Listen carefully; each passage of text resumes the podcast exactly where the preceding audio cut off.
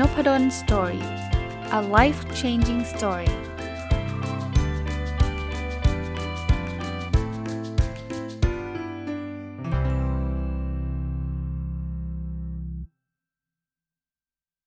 สวัสดีครับ ยินดีต้อนรับเข้าสู่นพดล story podcast นะครับ ช่วงนี้อาจจะยังเป็นช่วงปีใหม่อยู่เนาะ ก็น่าจะวันที่ 6 นะครับ ถ้าท่านฟังตรงวันนะก็ยังคงมีหนังสือแบบแนว feel good นะครับ แนวอ่านแล้วได้สะท้อนคิดถึงชีวิตอะไรเงี้ยนะครับมามาฝากนะครับ เล่มนี้เป็นเล่มที่อ่านจบไปตั้งแต่ปลายปีที่แล้วนะครับ ชื่อ Love for Imperfect Things นะครับหรือแปลเป็นไทยนะ แต่ผมอ่านเล่มภาษาอังกฤษนะไม่น่าจะตอนนี้คิดว่าไม่มีเล่มแปลนะครับ ก็คือความรักกับสิ่งที่มันไม่สมบูรณ์แบบนะครับ เขียนโดยคุณฮามินซูนิมนะครับ เขาเขียนไว้ข้างล่างบอกว่าขายได้มากกว่า 1 ล้านเล่มเลยนะก็มันเป็นคล้ายๆหนังสือแบบมีข้อคิดอะนะเลยอยากจะหยิบยกข้อคิดหลาย ๆ ข้อที่ผมคิดว่ามันน่าสนใจนะครับ เอามาเล่าให้ฟัง บทเรียนแรกก็บอกว่าอย่าดีเกินไปโอ้ผมชอบบทเรียนนี้นะคือเราเราเคยได้ยินไหมว่าการเป็นคนดีเป็นสิ่งที่ดีนะครับ แต่คราวนี้เนี่ยหลาย ๆ ครั้งเนี่ยเขาบอกว่าเขาพบว่า มีคนดีหลาย ๆ คนเลยที่มีความเครียดสูงมาก หรือว่าหนักกว่านั้นคือซึมเศร้าไปเลยนะครับเขาเล่าชีวิตเขาให้ฟังว่าเหมือนกับเขาทำงานกลุ่มนะแล้วเขาก็เป็นคนมีน้ำใจ แต่กลายเป็นว่างานทุกอย่างก็มาลงที่เขาหมดนะครับจนกระทั่งเขาได้รับคำแนะนำอันหนึ่ง ซึ่งเขาคิดว่าเป็นคำแนะนำที่ดีเขาบอกว่าอย่างแรกเนี่ยเราต้องดีต่อตัวเองก่อน แล้วเราค่อยไปดีกับคนอื่นนะครับผมอ่านบทนี้แล้วนึกถึงหนังสือ Give and Take ของ ของ professor Adam Grant นะครับ คล้ายๆ กันเขาบอก giver เนี่ยคือคนที่เป็นผู้ให้เนี่ยเป็นสิ่งที่ดีนะ แต่ผู้ให้มี 2 แบบ ให้โดยเบียดเบียนตัวเองกับให้โดยที่ไม่เบียดเบียนตัวเอง ผู้ให้ที่จะประสบความสำเร็จคือผู้ให้ที่ไม่เบียดเบียนตัวเอง เพราะนั้นเนี่ยการทำสิ่งที่ดีเป็นสิ่งดีนะครับ แต่ถ้าเกิดสิ่งนั้นเนี่ยมันทำร้ายตัวเราเองนะประเภทที่ว่าโอ้ยฉันยอมให้ทุกทุกอย่างตัวเองทุกก็ยอมอย่างเงี้ยไม่ใช่สิ่งที่ดีนะครับ ไม่ใช่สิ่งที่ดี มาถึงอันที่2นะครับก็บอกว่าการที่เรามีชีวิตอยู่เนี่ยมันมันเพียงพอแล้วล่ะนะครับ คือเขาก็มีเรื่องเล่านะต้องไม่อ่านเองนะครับ แต่ว่าสรุปให้ฟังว่าเหมือนกับเขามีเพื่อนนะเพื่อนสนิทเนี่ยก็เขาก็แบบมันได้เจอกันมาได้คุยกันนะนะ สุดท้ายเนี่ยเพื่อนเขียนโน้ตให้บอกว่า คุณจำไว้อย่างเลยนะ ว่าถึงแม้ว่าคุณอาจจะไม่ได้ประสบความสำเร็จยิ่งใหญ่อะไรนะครับ แต่การที่คุณคุณมีชีวิตอยู่เนี่ยมันเพียงพอแล้วล่ะ ผมสะท้อนออกมาสะท้อนคิดออกมาว่าจริง ๆ แล้วทุกชีวิตมีคุณค่านะ ไม่จำเป็นว่าเราต้องเป็น CEO ไม่จำเป็นว่าเราต้องเป็น professor ไม่จำเป็นว่าเราจะต้องเป็นเป็นคนโด่งดังใด ๆนะครับ ทุกชีวิตมีค่านะครับ การการที่ การมีอยู่ของตัวตนเราเนี่ยแค่ตัวกับตัวเราเองไม่ต้องไปพูดกับคนอื่นนะก็ก็คุ้มค่าแล้วนะครับ แต่จริงๆ แล้วเชื่อไหมครับว่าตัวเราเนี่ยก็มีคุณค่ากับคนรอบข้างเรา เรามีคุณค่ากับคุณพ่อคุณแม่เรา เรามีคุณค่ากับพี่น้องเรา เราคุณมีคุณค่ากับสามีภรรยาเรา เรามีคุณค่ากับลูกๆเรา หรือกับเพื่อนๆเราไม่มากก็น้อยนะครับ ก็ช่วงปีใหม่ช่วงจริงๆ ไม่จำเป็นต้องปีใหม่หรอกแต่ว่าช่วงนี้ก็เป็นช่วงที่เราจะต้อง มายหมายถึงลองกลับมานั่งนิ่งๆ คิดในเรื่องพวกนี้ดูดีๆนะครับ แล้วเราจะรู้สึกดีนะผมผมมีต่อยอดอีกนิดหนึ่งสำหรับบทนี้เนี่ยคือผมมองแบบนี้ครับผมผมมองว่าช่วงช่วงเวลาที่เราจะมีชีวิตอยู่ในโลกเนี่ยมันก็มีจำกัดอย่างที่ทุกคนทราบเนาะเพราะฉะนั้นเนี่ยสิ่งที่เรากำลังผ่านไปไม่ว่าทุกข์หรือสุขไอ้สุขคงไม่มีปัญหาหรอกท่านก็คง enjoy แหละนะ แต่ช่วงเวลาที่ทุกข์เนี่ยมันก็เป็นเหมือนบทเรียนที่เดี๋ยวมันก็จะผ่านไปครับ มันจะผ่านไปเป็น phase phase ไปเรื่อยๆครับ เราใช้ชีวิตบนโลกให้คุ้มค่าก็แล้วกันนะ อีกบทหนึ่งนะครับเขาเขียนว่าให้เราดูแลคุณแม่ให้ดี จริง ๆ แล้วผมคิดว่าอันนี้คงไม่ได้เฉพาะเจาะจงเฉพาะคุณแม่นะเผอิญเรื่องของคนเขียนเขาพูดถึงคุณแม่คนเขียนนะนะแต่ว่าผมผมรวมให้เลยก็แล้วกันนะครับ ทั้งคุณพ่อคุณแม่หรือญาติผู้ใหญ่ หรือคนที่เราเคารพที่ช่วยเลี้ยงดูเรามาเนี่ยดูแลท่านให้ดีครับ ก็อันนี้คงไม่ต้องขยายความมั้งครับ ทั้งคุณพ่อคุณแม่ หรือว่าจะเป็นใครก็ตามที่มีพระคุณกับเราเนี่ยท่านก็สละเวลาสละหลาย ๆ อย่างนะครับ ที่เลี้ยงเราให้เติบโตขึ้นมาบนโลกใบนี้อย่างดีนะครับ เพราะฉะนั้นเนี่ยเราบางทีเราก็ลืมเนาะเราก็อาจจะสนุกสนานกับชีวิตเราระดับหนึ่งนะครับ แต่ว่า ก็ไม่ได้ผิดนะครับที่เราจะสนุกสนานหรือมีความสุขกับชีวิต แต่ก็อย่าลืมนะครับอย่าลืมท่านเหล่านี้นะครับ ผู้ใหญ่เหล่านี้นะครับ ทั้งคุณพ่อคุณแม่ หรือหรือใคร ๆก็ตามที่เลี้ยงดูท่านมานะครับ ก็คงเป็นบทเรียนที่ผมว่าตรงไปตรงมานะครับ แต่บางทีเราไม่ได้พูดกันมากนักนะหรือบางคนก็ลืมไปนะครับช่วงปีใหม่หรือช่วงวันหยุดเนี่ยก็อาจจะเป็นช่วงที่ดีนะที่อย่างน้อยๆได้กลับบ้านสำหรับคนที่ไม่ได้อยู่ด้วยกัน สำหรับบางคนอาจจะกลับบ้านมาแล้วกลับมาอีกแล้วนะครับ บางคนทำงานกรุงเทพ แต่ว่าคุณพ่อคุณแม่อยู่ต่างจังหวัดก็มันโทรไปหาท่านบ่อยๆ หน่อยนะครับ มีโอกาสก็กลับไปเจอบ่อยๆ หน่อยนะมีคนเคยเคยพูดถึงนะเพื่อนผมคนหนึ่งนะครับ ซึ่งเเขามีมีมีญาติอยู่ต่างประเทศเนาะกลับมาปีละครั้งอย่างเงี้ยเขาก็บอกว่าถ้านับเวลาแล้วเนี่ยมันจะดูใจหายเหมือนกันนะ คือเขาบอกว่าจะไม่รู้จะเจอกันได้อีกสักกี่ครั้งในชีวิตนี้ เพราะว่ามันปีละครั้งอะ่ะคนเราสมมุติว่าสมมุติว่าคุณพ่อคุณแม่อายุ 70อะ่ะนะครับ จะจะเจออีกกี่ครั้งอะมันปีละครั้งเองอะนะครับ เพราะนั้นเนี่ยอันนี้ก็เป็นข้อเตือนใจเท่านั้นเองนะ ผมก็คงอย่างที่ผมบอกข้อจำกัดแต่ละคนคงแตกต่างกันนะครับ บางคนก็บอกว่ามันก็มีความจำเป็นที่เราต้องอยู่ไกล ไม่ว่าเป็นความจะเป็นเรื่องงานเรื่องอะไรก็แล้วแต่ แต่ว่าก็ให้ตระหนักรู้ไว้เท่านั้นเอง เราจะได้ไม่มาเสียดายภายหลัง ว่าโอ้รู้งี้ตอนนั้นเราจะจุดจุดจุดจุดใช่ไหมครับ อีกบทหนึ่งนะเขาใช้ชื่อบทว่าให้เราเข้าใจคุณพ่อ ซึ่ง คือคือมันเป็นเรื่องราวของคนเขียนนะนะว่าเขาเคยโกรธคุณพ่อนู่นนี่นั่นอะไรเงี้ยแต่ว่าผมก็ขยายให้แล้วกันคือจริงก็เข้าใจคุณแม่ด้วยก็ได้นะครับทั้งทั้งเข้าใจคุณพ่อและคุณแม่นะคือผมผมมองแบบนี้ในฐานะที่ผ่านทั้ง 2 บทบาทมาแล้ว คือทั้งคนที่เป็นลูกแล้วก็คนที่เป็นคุณพ่อนะครับเออเราเรามี generation gap เรามี ก็จะเรียกว่าช่วงอายุเราแตกต่างกันนะครับ ตอนเราเป็นเด็กเราก็มองคุณพ่อคุณแม่แบบหนึ่ง เอ๊ะทำไมอันนี้พ่อถึงห้าม อันนี้แม่ถึงห้าม เราก็ทุกคนนะฮะผมว่าเด็กทุกคนก็อาจจะมี moment ที่ไม่เข้าใจคุณพ่อหรือคุณแม่นะครับ ในขณะเดียวกันพอเรามาเป็นคุณพ่อคุณแม่นะเราก็จะมี generation gap กับลูกเราว่าสมัยเด็กๆ พ่อไม่ได้เป็นแบบนี้เลยนะ สมัยเด็กๆ พ่อทำแบบนั้นทำไมลูกไม่ทำเพราะว่าลูกไม่ใช่เราไง แล้วเด็กรุ่นเรากับเด็กรุ่นลูกเราก็คนละรุ่นนะถูกหล่อหลอมกันมาคนละแบบนะครับ แล้วส่วนใหญ่ผู้ใหญ่เองเนี่ยก็จะยึดมาตรฐานตัวเองเป็นหลักนะครับรุ่นคุณพ่อคุณแม่ผมก็มีมาตรฐานระดับหนึ่งรุ่นผมมันก็อาจจะไม่ได้เหมือนกับท่าน 100%รุ่นลูกผมก็จะไม่เหมือนกับผม 100%คราวนี้ในบทนี้เนี่ย คือคือถ้าถ้าพูดถึงว่าคุณพ่อคุณแม่ควรเข้าใจลูกก็ก็อาจอาจจะเป็นอีกเรื่องหนึ่งนะแต่บทนี้เขาบอกให้เข้าใจคุณพ่อคุณแม่ด้วยนะครับ เพราะนั้นเนี่ยตัวเราเป็นเด็กอยู่นะครับหรือไม่เด็กก็แล้วแต่นะตอนนี้อาจจะยุเยอะแล้ว แต่ว่าคุณพ่อคุณแม่ก็เยอะกว่าเราเป็นกว่านั้นอีกนะท่านก็จะมี mindset มีวิธีการคิดที่แตกต่างจากเรา ประเด็นคือ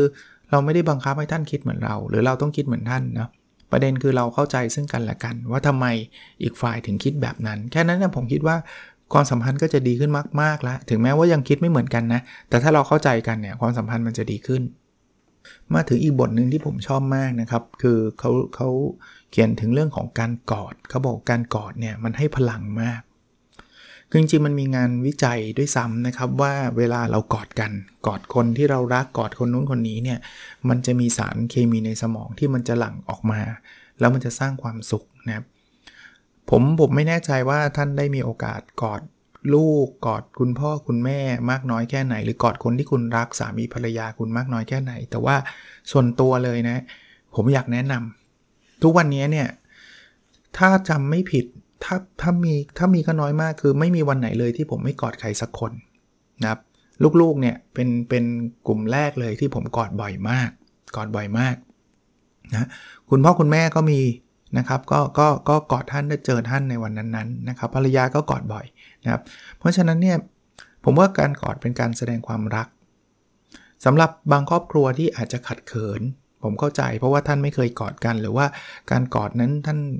เพราะอะไรที่เราไม่เคยทำเนี่ยพอเราจะเริ่มทำเนี่ยมันก็จะ เอ้ยมันกึ๋ยๆยังไงไม่รู้ใช่ไหมทำเถอะครับ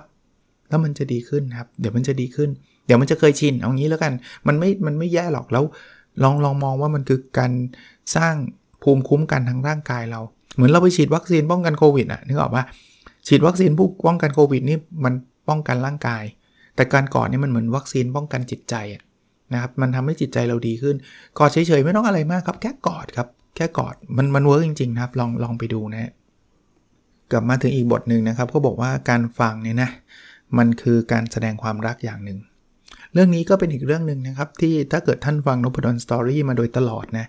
ผมจะค่อนข้างชอบแล้วก็เอามาเล่าให้ฟังอยู่เสมอ เราโลกเราปัจจุบันเนี้ยที่เรามีปัญหากันอยู่เนี่ยส่วนหนึ่งคือเราไม่ใช่นักฟังที่ดี ต่างคนต่างอยากออกความคิดเห็น ต่างคนต่างอยากพูด หรือบางทีดูเหมือนจะฟังนะแต่เราไม่ได้ยินเขาจริงๆอะ่ะคือฟังให้มันจบๆเพื่อที่เราจะได้สวนกลับไปนะครับ ผมมักจะพูดถึงเรื่องของการเลี้ยงดูบุตรเนาะผมว่าหลาย ๆ ครั้งคุณพ่อคุณแม่เองเนี่ยไม่ได้ฟังลูกอย่างจริงจัง ลูกบ่นปุ๊บ เราจะหาทางสอนล้วเราจะคิดในขณะที่เขาบ่นออกมานี่แหละ ว่าอุ้ยเดี๋ยวจะต้องสอนเขายังไง หรือบางทีเราเราแทบจะไม่ได้ให้เขาพูดเลยด้วยซ้ำเพราะเขาพูดมาคำหนึ่งเราสวนกลับไป 100คำเราเต็มไปด้วยคำสอนเราไม่ได้ฟัง แล้วฟังเนี่ยนะมันไม่ใช่แค่ได้ยินเฉยๆนะมันต้องฟังลึกลงไปอะ่ะแบบ ผมจะใช้คำว่าไงเดียคำพูดบางคำพูดเนี่ยมันไม่ได้เป็นไปอย่างที่เขาพูดหรอก มันมีอะไรซ่อนอยู่ข้างข้างใต้คำพูดนั้นอีกทีหนึ่งเอาง่ายๆนะแค่บอกว่าผมไม่มีอะไรเนี่ยคำว่าผมไม่มีอะไรเนี่ยมันอาจจะมีเยอะกว่าที่เราคิดมากเลยนะ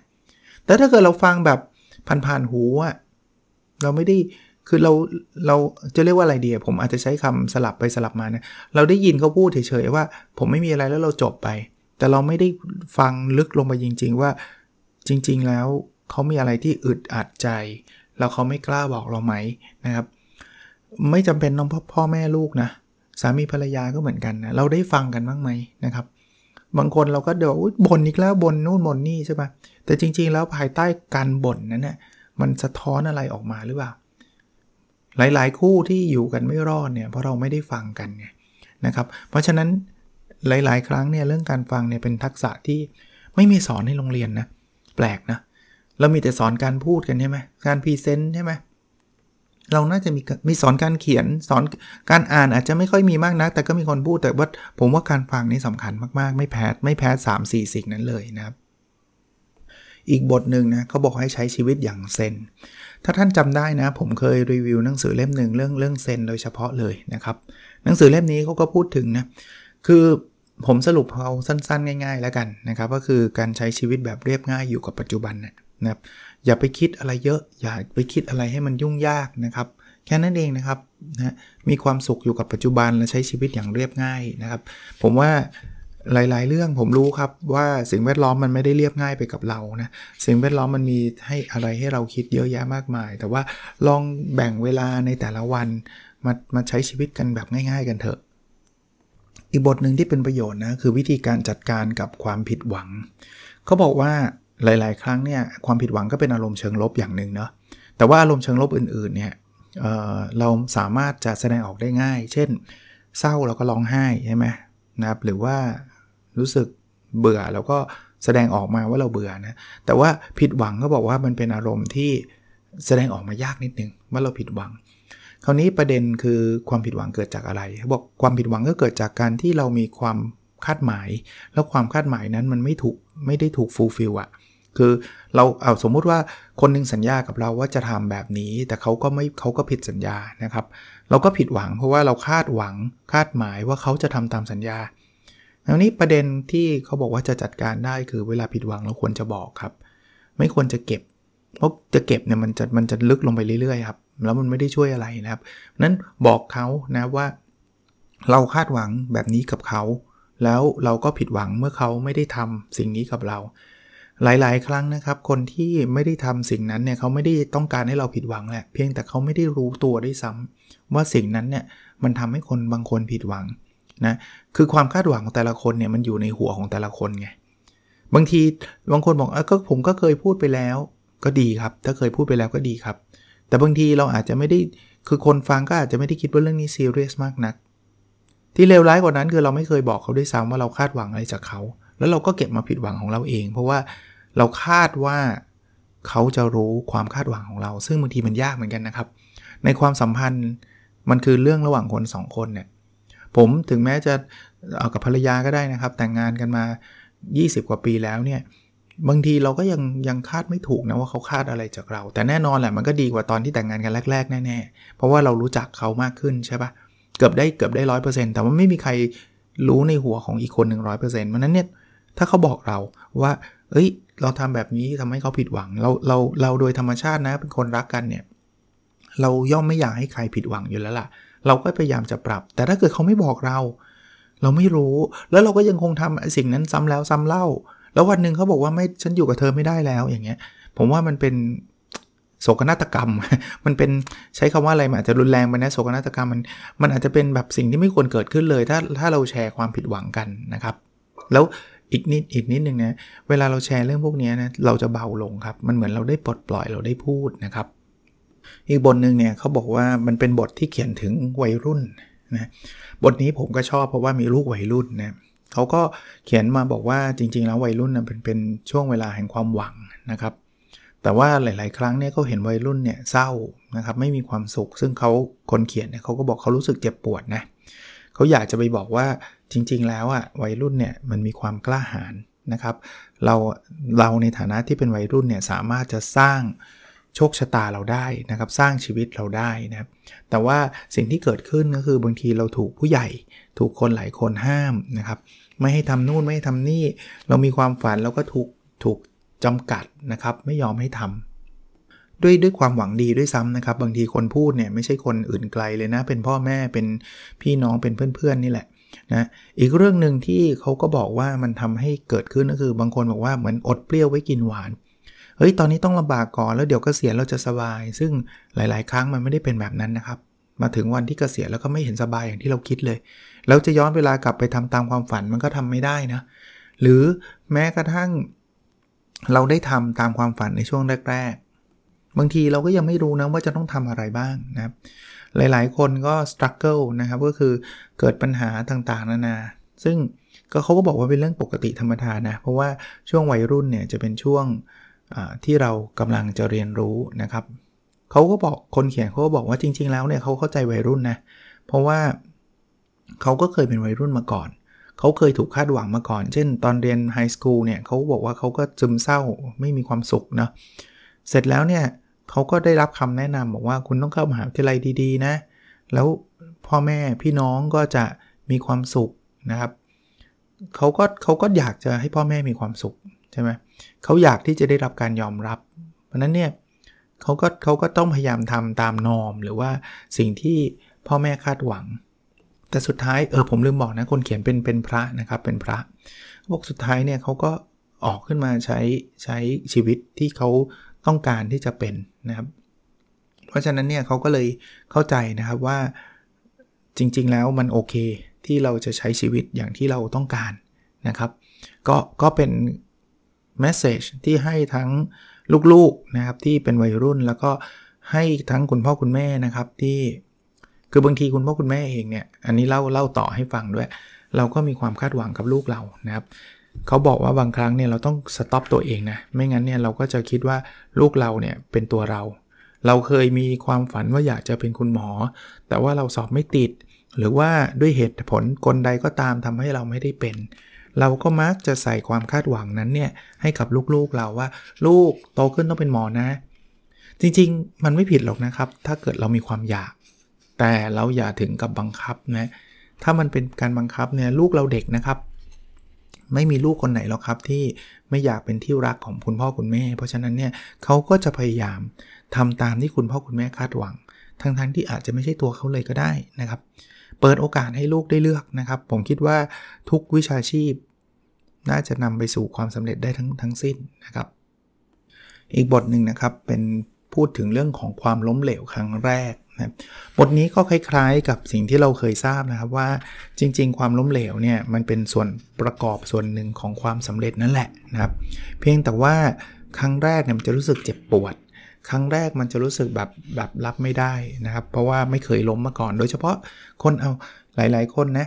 เรียนหนังสือมาเนี่ยเป็นเด็กเรียนเก่งมาตลอดเลยพอเข้ามหาวิทยาลัยปุ๊บ วิธีการเรียนการสอนมันต่างจากเดิมนะจากแต่ก่อนสอบเป็น multiple choice เยอะแยะมหาวิทยาลัยไม่มี แต่ก่อนอาจารย์จะต้องมาเช็คชื่อ ใครขาดโดนเช็ค มหาวิทยาลัยเปิดเปิดอิสระ พอมาปุ๊บได้เกรด 4 เป็นตัวแรกรับไม่ได้เลยนะ ว่าโอ๊ยทำไมฉันได้ 4 นะครับ แต่ว่าเขามีคำสอนในนี้ผมชอบนะครับเขาบอกว่าไอ้ความล้มเหลวเนี่ยหรือความหงุดหงิด ใจกับความล้มเหลวเนี่ยมันเป็นส่วนหนึ่งของชีวิตครับ ถ้าเราไม่หนีมันเนาะเรายอมรับมันเนี่ยเราจะรู้เองครับว่าเราต้องทำอะไรต่อ ผมไม่ได้บอกว่า ล้มเหลวคือสิ่งที่ดี เราต้องล้มเหลวไม่ใช่ ล้มเหลวไม่ดีหรอก ถ้าเราอยากถ้าไม่ล้มได้ก็ดีครับ แต่มันยากมาก ถ้าผมจะยกตัวอย่างก็เหมือนกับการขี่จักรยาน ผมยังไม่เคยเห็นใครเลยนะ ที่หัดจักรยานแล้วไม่เคยล้มอะ่ะยังไม่เคยเห็นเลย ตัวผมเองผมหัดก็ล้มล้มไม่รู้กี่ครั้งต่อกี่ครั้งครับ แต่วันหนึ่งอะ่ะเราจะเราจะเป็นเพราะเราล้มนี่แหละ ถ้าเราไม่ล้มเนี่ยมันจะยากมากเลยนะผมก็เคยเล่าการเล่นสกีของผมให้ฟังว่าเล่นใหม่ ๆ ผมก็พยายามจะไม่ให้ล้มเลย เบื่อมากเลยน่าเบื่อที่สุดเลยแล้วเล่นไม่เป็นด้วยแบบลงมาแบบโอ้โหใช้เวลานานมาก จนกระทั่งวันหนึ่งผมว่าเออล้มไปเถอะ แต่แต่วงเล็บนิดนึงเวลาล้มไม่ใช่ว่าล้มหัวฟาดอะไรเงี้ยไม่ใช่นะครับ ล้มแบบผมก็สไลด์ล้มไปเฮ้ยเริ่มสนุกเริ่มประคองตัวเองเป็นเริ่มกล้าเริ่มทำอะไรได้เหมือนเหมือนออกนอก comfort zone ของเรา แต่ไม่ได้ออกไกลจนเกินไป ผมไม่ได้บอกว่า เฮ้ยอย่างนี้เล่นสกีครั้งแรกไปเลย ขึ้นยอดเขาเลยสูงชันไปเลย อย่างนั้นมันอันตรายนะค่อยๆ ขยับเลเวลแต่อย่ากลัวล้ม ถ้าถ้ากลัวล้มก็ไม่ต้องเล่นละสกีอะ ราะมันต้องล้มแน่ๆนะครับ จักรยานถ้ากลัวล้มก็ไม่ต้องขี่ว่ายน้ำถ้ากลัวจมก็ไม่ต้องว่ายว่ายน้ำทุกคนก็เคยว่ายใช่ไหมสำหรับคนที่ว่ายเป็นสำลักน้ำอยู่แล้ว มันจะต้องมีโมเมนต์แบบจะจมจะหายจะแบบจามจะโอ้ยเป็นเรื่องปกติอะแต่เดี๋ยวมันจะเป็นครับนะครับ ก็ก็เป็นกำลังใจให้กับหลาย ๆ ไม่ใช่จำเป็นต้องเป็นเด็กนะผู้ใหญ่ก็บางทีเราก็ทุกสเตจของอายุอะเราจะมีเรื่องใหม่ ๆ ให้ให้ทดลองนะครับแล้วก็จะมีความล้มเหลวให้ให้ให้เห็นตลอดทาง ก่อนที่มันจะประสบความสำเร็จ อีกบทหนึ่งเขาอธิบายว่าทำไมการให้อภัยมันถึงยากเย็นนัก ผมชอบคำอธิบายนี้นะเขาบอกว่าไอ้การให้อภัยคนเนี่ยที่เขาเคยทำไม่ดีกับเราเนี่ยมันยากเพราะว่าหัวใจกับสมองเรามันไม่คอนเน็กกัน คือสมองเราเนี่ยเราอาจจะบอกว่าฉันไม่อยากจะรู้สึกแย่แล้ว ฉันอยากให้เรื่องนี้มันจบจบไปใช่ไหมแต่ใจมันไม่ยอมไงใจมันรู้สึกแบบไม่ได้หรอก มันต้องแก้แค้น มันต้องจัดการ ช่ปะ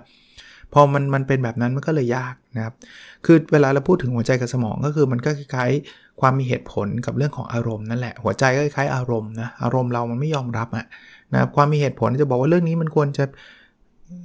get through it ไปแล้วนะก็คือคือพูดง่ายๆว่าควรจะควรจะปล่อยวางได้แล้วนะครับ ตามหลักเหตุและผลไม่ควรจะกลับมานั่งคิดนะครับแต่มันก็คิดทุกทีแล้วก็โกรธทุกทีนะครับ แต่เขาบอกว่าอย่าอย่าย่อท้อนะครับ วันหนึ่งเนี่ย ถ้าเราลองคิดดูดีๆเนี่ยคิดอยู่เรื่อยๆเนี่ยเดี๋ยวหัวใจเราจะเริ่มเปิดครับ เหมือนอารมณ์เราก็จะเริ่มเริ่มยอมรับได้นะครับแล้วมาถึงตรงนั้นเนี่ยการให้อภัยก็จะเกิดขึ้นเขาบอกลองลองดูคนที่เขาเคยทำไม่ดีกับเราก็ได้ครับ จริง ๆ แล้วมันเกิดจากความไม่มีความสุขของเขาละหลาย ๆ ครั้งเนี่ยการการการกระทำที่มันไม่ดีกับคนอื่นเนี่ยมันเกิดจากอารมณ์เชิงเชิงลบของคนคนนั้นเนี่ยเขาอาจจะโกหกเรา แสดงว่าเขาต้องมีอะไรสักอย่างที่มันเป็น unhappiness นะจริงๆแล้วเนี่ยการทำแบบนั้นเนี่ยมันมันไม่ได้ทำให้เขามีความสุขหรอกนะ จริงๆ เขาต้องมีปัญหามีอะไรซ่อนอยู่เหมือนกันนะครับ ก็เป็นกำลังใจให้สำหรับคนที่กำลังพยายามจะให้อภัยใครบางคนหรือแม้กระทั่งให้อภัยตัวเราเองนะครับ ขอให้มันผ่านไปได้นะครับ ผมเคยพูดไว้อันนี้ต่อยอดให้นะครับ ว่าการให้อภัยเนี่ยคือการช่วยตัวเราเองนะครับ ไม่ได้ช่วยทำให้คนให้อภัยที่เราให้อภัยเนี่ยดีขึ้นนะเเราทำให้ตัวเราเองดีขึ้นอ่าอีกบทหนึ่งเขาพูดถึงเรื่องของการซึมเศร้านะครับเขาก็บอกว่าเขามองชีวิตเขานะเขาก็บอกว่าซึมเศร้าเนี่ยมันคล้ายๆเป็นเป็นแขกผู้มาเยือนโดยที่บางทีเนี่ยมันมันไม่ได้มาแบบเราไม่ไม่รู้ว่ามันจะมาเมื่อไหร่ เช่นเขามีปัญหากับเพื่อน เขาก็รู้สึกเขาใช้คำว่า depressed นะครับ ก็รู้สึกแย่รู้สึกไม่ดีนะครับ แต่ทุกครั้งที่เขารู้สึกเศร้านะ เขาจะเขาจะมีคำถามกับตัวเองนะอย่างแรกคือเขาจะถามว่าเอ๊ะอะไรเป็นตัวทำให้เกิดความเศร้านะครับอย่างอย่างที่เขาคิดนะเขาก็บอกว่ามันเป็นความคิดซ้ำๆนะครับเพราะนั้นถ้าจะจัดการความเศร้าเนี่ยก็ต้องจัดการความคิดอันนั้นก่อน แต่เขาบอกว่าเขาสอนให้คิดแบบนี้ว่าความคิดเนี่ยมันไม่ได้สะท้อนถึงความถูกต้องหรือความเป็นจริงเสมอไปนะดังนั้นเนี่ยเขามีข้อแนะนำ3ประการนะ ที่จะจัดการกับไอ้ความซึมเศร้า หรือว่าความรู้สึกแย่เนี่ยนะครับเขาบอกว่า อย่างแรกให้มองความคิดที่นำมามานำมาซึ่งความซึมเศร้าเหมือนกับเมฆในท้องฟ้า ที่เขาบอกว่ามันเป็นเมฆในท้องฟ้ามันคือ มันมาแล้วมันก็จะไปนะครับ อย่างที่ 2 ถ้าเกิดเรามันรู้สึกแย่กับคำพูดของคนอื่นนะครับ คนนั้นพูดแล้วมันแบบทำให้จิตใจเรารู้สึกแบบแย่รู้สึกดาวเนี่ย ให้คิดแบบนี้นะครับ บอกว่าสิ่งที่เขาพูดมันสะท้อนถึงตัวตนเขามากกว่าตัวตนเรานะครับเขาพูดแย่เนี่ยมันมันแปลว่าเขามีปัญหาเรื่องเรื่องเกี่ยวข้องกับจิตใจของเขาจิตใจของเขามันมีปัญหาในเชิงลบเยอะนะครับ มันเลยต้องออกมาเป็นแบบนั้นแต่ไม่ได้เกี่ยวอะไรกับเรา เราก็ก็หวังให้เขามีความสุขมากขึ้นนะ แต่ว่าเราทำอะไรไม่ได้หรอกนะครับ อันที่3นะครับความคิดของคนอื่นเนี่ยจริง ๆ ของใครก็ตามเนี่ยนะครับ มันเกิดจากประสบการณ์ของคนคนนั้น ซึ่งมันมีจำกัดนะครับแล้วความคิดมันมีการเปลี่ยนแปลงอยู่ตลอดนั้นเพราะฉะนั้นเวลาเราคิดอะไรลบๆ สมมุติเราคิดนะแล้วจะทำให้เรา depress หรือหรือซึมเศร้าเนี่ยนะเขาบอกว่าเราลองคิดแบบนี้ครับ เราลองลองกลับมาอยู่ที่ปัจจุบันหายใจนะครับ ให้โฟกัสอยู่ที่ปัจจุบันโฟกัสกับการหายใจเข้าหายใจออกนะครับ ก็ทำแบบนี้เหมือน mindfulness เนาะเหมือนกับ เขาเรียกว่าอะไรนะการเจริญสติให้อยู่กับปัจจุบันให้มากที่สุดเนี่ยก็จะช่วยได้นะครับอีกเรื่องหนึ่งนะเขาก็บอกว่าบ้านที่แท้จริงของความคิดเรานะผมชอบคำเปรียบเทียบแบบนี้นะเขาบอกไอ้ความคิดเราเนี่ยมันเหมือนท้องฟ้ามันเหมือนท้องฟ้า แต่แต่มายผมใช้คำว่าจิตใจดีกว่า ขอโทษทีอันนี้คือมายเขาเรียกว่าจิตใจแล้วกันนะเอาเอาใหม่ คือเขาบอกว่าบ้านที่แท้จริงของจิตใจเราอะเขามีการเปรียบเทียบนี้เขาบอกว่าจิตใจเรามันเหมือนท้องฟ้าครับ เป็นท้องฟ้า แต่ความคิดที่มันเข้ามามันเหมือนกับเมฆนะเมฆที่มันเข้ามาบางทีก็เมฆดำน้ำมันบางทีก็เมฆก้อนสีขาว มันจะเข้ามาในจิตใจเรา อารมณ์เราเนี่ยมันเหมือนกับแสงนะครับนะเดี๋ยวมันก็จะสว่างเดี๋ยวก็มืดอะไรต่างๆนานานะครับ เพราะฉะนั้นเนี่ยจิตใจเราเนี่ยเราเรายอมรับหมดเลย เรายอมรับเมฆเข้ามา เรายอมรับแสงเข้ามานะครับ ไม่ไม่มีไม่ว่าอะไรก็ก็เข้ามาในจิตใจเรา นะครับแต่ว่าจิตใจเราจะจะอยู่ตรงนั้นครับเป็นท้องฟ้าที่มั่นคงอยู่ตรงนั้นเนี่ยเราจะเห็นว่าอารมณ์มันจะเข้ามาแล้วก็จะผ่านไปนะครับ ความคิดจะเข้ามาแล้วก็จะผ่านไปนะครับมันเหมือนกับอากาศอะเดี๋ยวก็ฝนตก เดี๋ยวก็ฟ้าร้อง เดี๋ยวก็แดดออกนะครับ มันจะขึ้นลงขึ้นลงแล้วก็จะผ่านไป แต่สิ่งที่จะอยู่ตลอดการคือท้องฟ้าหรือตัวจิตใจเรา ผมว่าเป็นเมตาฟอร์หรือการเปรียบเทียบที่ที่ดีนะ เราจะได้ไม่ไปอินกับมันมากนะครับ อีกบทหนึ่งเป็นบทที่เขาเล่าถึงชีวิตของเขานะครับชีวิตคนเขียนซึ่งเป็นพระที่เกาหลีใต้นะเป็นคนเกาหลีใต้นะครับ ท่านท่านเฮมินซูนิมเนี่ยก็เล่าให้ฟังว่าชีวิตผ่านอะไรมาบ้างจนกระทั่งมาพบสัจธรรมนะครับแต่แต่สิ่งที่ผมชอบในบทนี้เนี่ยเขาบอกว่าสิ่งที่มันยากที่สุดในโลกเลยนะ ก็คือการเอาสิ่งที่เรารู้เนี่ยไปไปไปใช้ประโยชน์อะเอาไปทำจริงนะครับ แล้ว make sure นะ หรือทำให้แน่ใจว่าไอ้สิ่งที่คุณทำเนี่ย มันไม่ขัดกับสิ่งที่คุณพูดนะครับ ก็ท่านก็พยายามจะถ่ายทอดไอ้สิ่งที่ท่านเจอนะ ว่าไอ้สิ่งนี้มันทำให้ชีวิตมีความสุขยังไง ผมว่าก็เป็นหนังสือที่ดี อีกบทหนึ่งนะครับเขาบอกว่าเป็นศิลปะของการปล่อยวาง ผมก็เป็นอีกคนหนึ่งนะที่ชอบเรื่องนี้ในระยะหลังๆเนี่ยคือเขาบอกว่าบางทีความทุกข์ของเราอะมันเกิดจากการที่เราไม่ยอมปล่อยวางนะครับ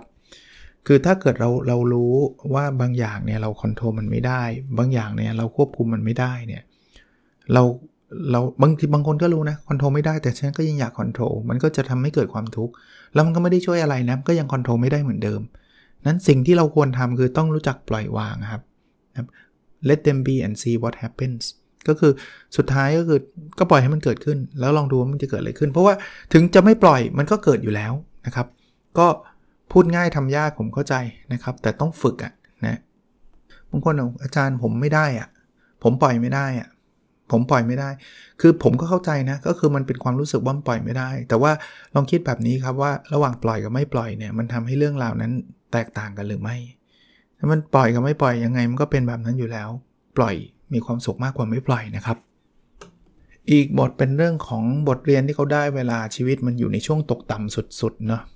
ผมเขามีเรื่องเล่าให้ฟังนะครับ ต้องลองไปอ่านเอาเองนะ แต่ว่าผมชอบบทสรุปนะเขาบอกว่า สุดท้ายแล้วเนี่ยนะ ความพยายามเนี่ยไม่ว่ามันจะเล็กน้อยแค่ไหนเนี่ยมันไม่สูญเปล่าหรอกนะครับ ถึงแม้ว่าจะมีพายุที่มันน่ากลัวมันเกิดขึ้น ตราบใดที่เรายังคงโฮออน ใช้คำว่าอะไรอะเรายังคงไม่ไม่ไม่ย่อท้อไม่หมดหวังนะครับ สุดท้ายเราจะเห็นพระอาทิตย์ขึ้นอีกครั้งนะครับ ผมว่าเป็นประโยคที่น่าจะตอบโจทย์ช่วงเวลานี้สำหรับหลาย ๆ ท่านได้ดีมากนะครับ ช่วงเวลาที่โควิดมันดูมันจะกลับมาอีกแล้วนะครับ ถึงแม้ว่าหลายคนก็บอกว่ามันคงมันน่ากลัวน้อยลง เพราะว่ามันเป็นโอไมครอนมันไม่ได้ซีเรียสมากนัก แต่เนื่องจากมันเผยมันแพร่ได้เร็ว แล้วก็มันอาจจะทำให้จำนวนคนป่วยไม่ได้น้อยลงเลยเนี่ย เราก็กังวลกันอีกแล้ว ไอ้ครั้นที่เราจะล็อกดาวน์ก็บางคนก็บอกก็ไม่ไหวแล้ว มันก็เลยเหมือนกับไม่มีทางออกเนะไม่ล็อกดาวน์ก็เกิดกลัวจะติดล็อกดาวน์ก็ก็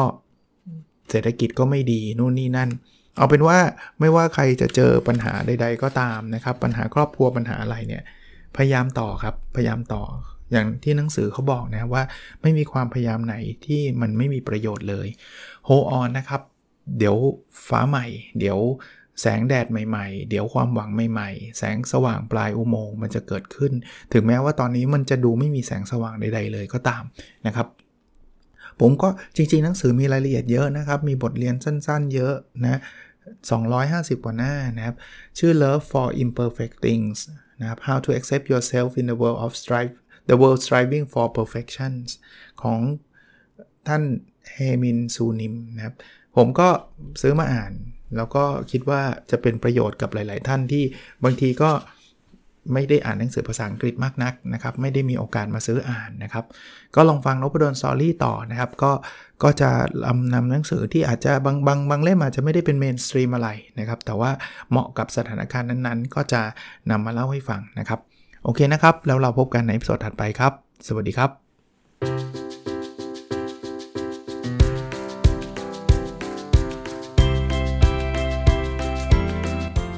n o p a d o n Story a life changing story